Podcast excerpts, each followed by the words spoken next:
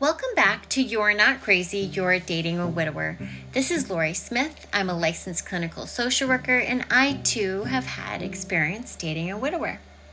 The question of the day is Could my widower be thinking of his late wife while we have sex? Well, clearly, ladies, we can't read minds, so that's not a question I could ever answer yes or no to. Um, but I did want to share this because I recently had a woman that is dating a widower um, that is currently struggling with the thought that the widower she's dating thinks of his late wife while they're having sex. Um, she did share that her insecurity stemmed from her believing that he wished he was still with his um, late wife instead of her. Um, and you know, it's really not uncommon for a woman dating a widower to have feelings of insecurity, jealousy, or anxiety regarding um, their partner's thoughts during intimacy. Not uncommon at all. Um, these feelings and thoughts are, are so real, and I can completely understand why a woman dating a widower might have them. I do, however, believe it's important to stop for a minute and explore any possible underlying causes of these concerns.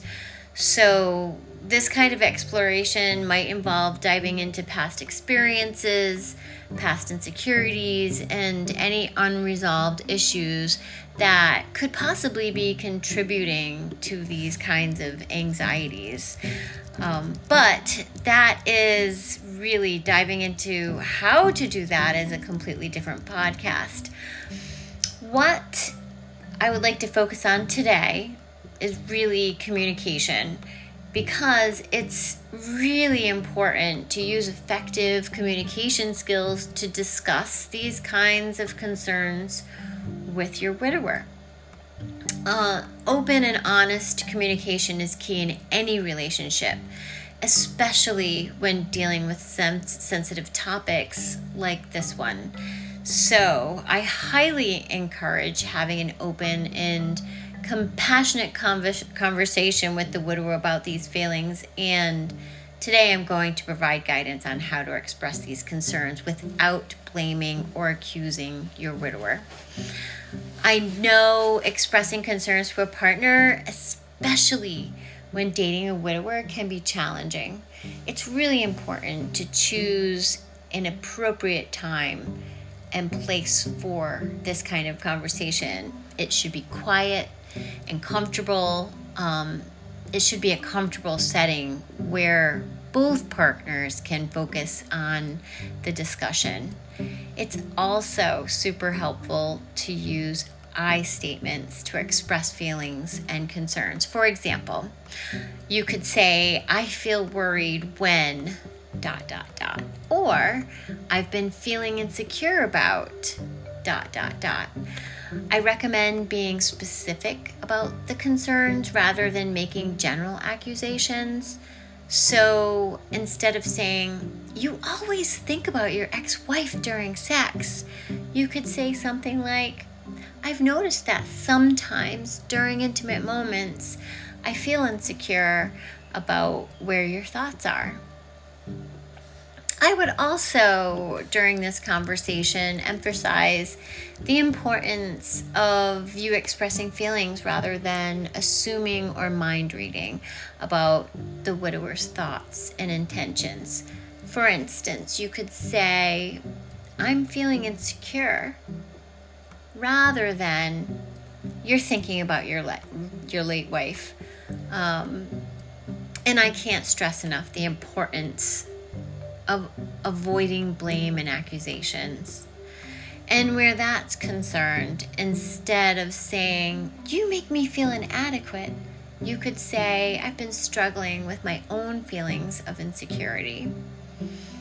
Also, you definitely want to avoid using judgmental language that might make the widower defensive.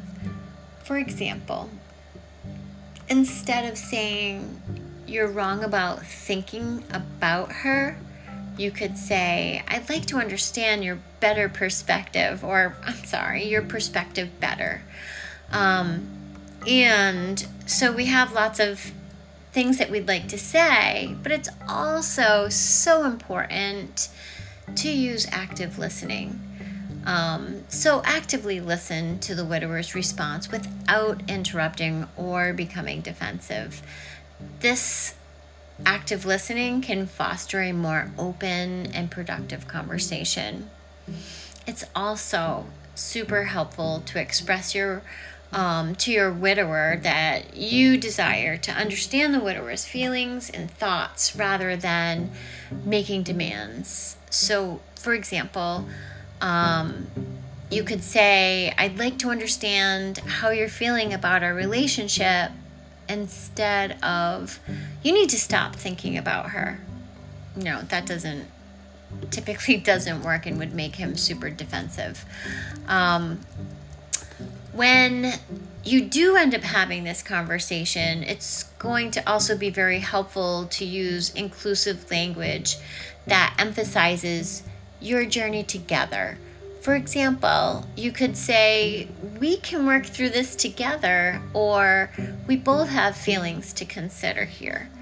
Um, and remember, it's so important to remember this, especially that discussing these kind of sensitive topics they might take time and multiple conversations.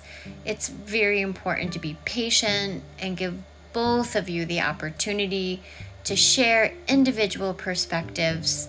Also, avoid issuing any kind of ultimatums, as that can escalate tensions and lead to defensive responses. Instead, focus on finding common ground and solutions.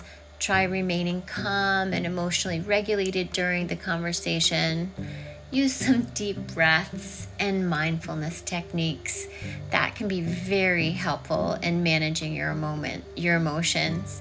Um, if the conversation becomes super challenging or emotionally charged, I suggest the option of seeking out couples therapy to help facilitate a constructive communication. So, this is the end of today's podcast. And I hope this was helpful, a short but helpful podcast for you today. I do love hearing from my listeners. I would love to know what you might have found helpful in today's podcast. And I also would love to know what you might be struggling with so I can try to help you navigate through those struggles. So send me an email at wow.gao.strength at gmail.com. You can also send me a message through um, this service through the podcasting service, and I do check those periodically.